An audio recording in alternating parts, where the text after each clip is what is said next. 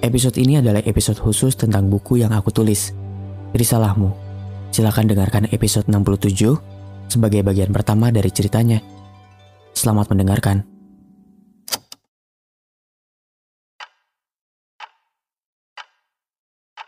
Aku sibuk berkemas, menyiapkan kepergian untuk menjemput jawaban atas rasaku yang bimbang.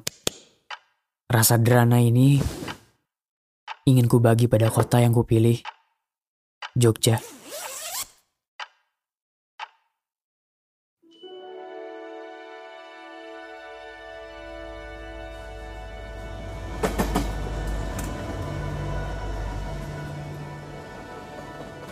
Katanya, setiap sudut di kota ini terlahir ramah.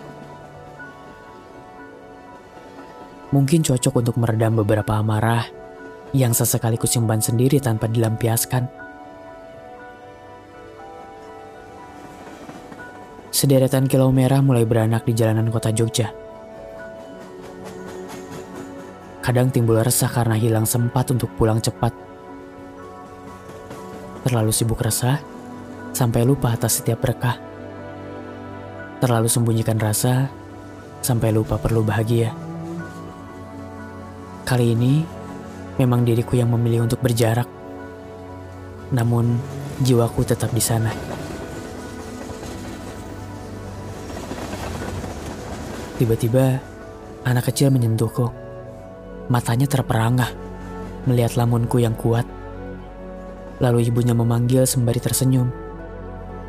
Aku tersadar terlalu dalam menyelam pada laut lamunan. Sampai penaku terjatuh, entah ke sudut mana.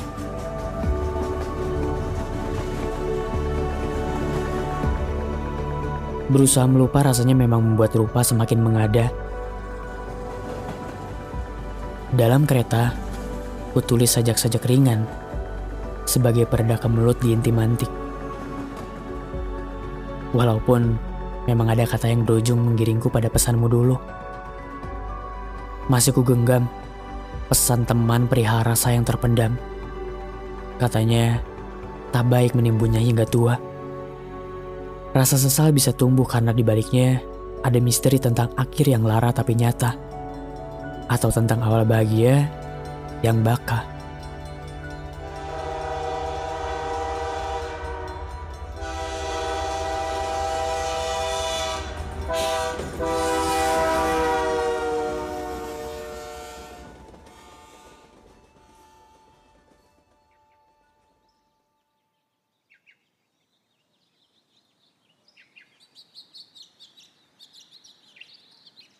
Gelisah. Resah jika dirimu tak di sisi. Gelisah hati menjerit, ingin segera menghampiri. Di tempat kopi, aku duduk santai sambil dihibur kopi panas yang asapnya menari dengan bebas. Mencoba berdamai dengan keadaan agar kebahagiaan merestui segala ingatan. Mencoba berbaik sangka setiap waktunya agar semesta merestui segala semoga.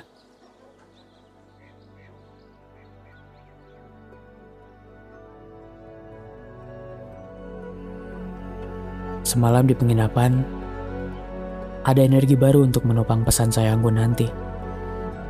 Dari renungan malam itu, kutemukan yakin untuk segera tuturkan bahwa aku mencintaimu. Terdengar agak berlebihan rasanya, karena sejatinya kita hanyalah dua jiwa yang disatukan karena kurikulum di masa itu. Akan tetapi, dari pria tua yang kutemui saat itu, Katanya hal yang belum selesai membuat perjalanan tak nyaman. Diriku mulai mengerti, bukan tentangmu yang belum selesai. Namun, namamu yang memang ditakdirkan semesta untuk kuberikan pesan. Seperti diriku yang bertemu dengan pria di sore itu, dalam satu kendaraan, bersebelahan, dan memberikan pesan.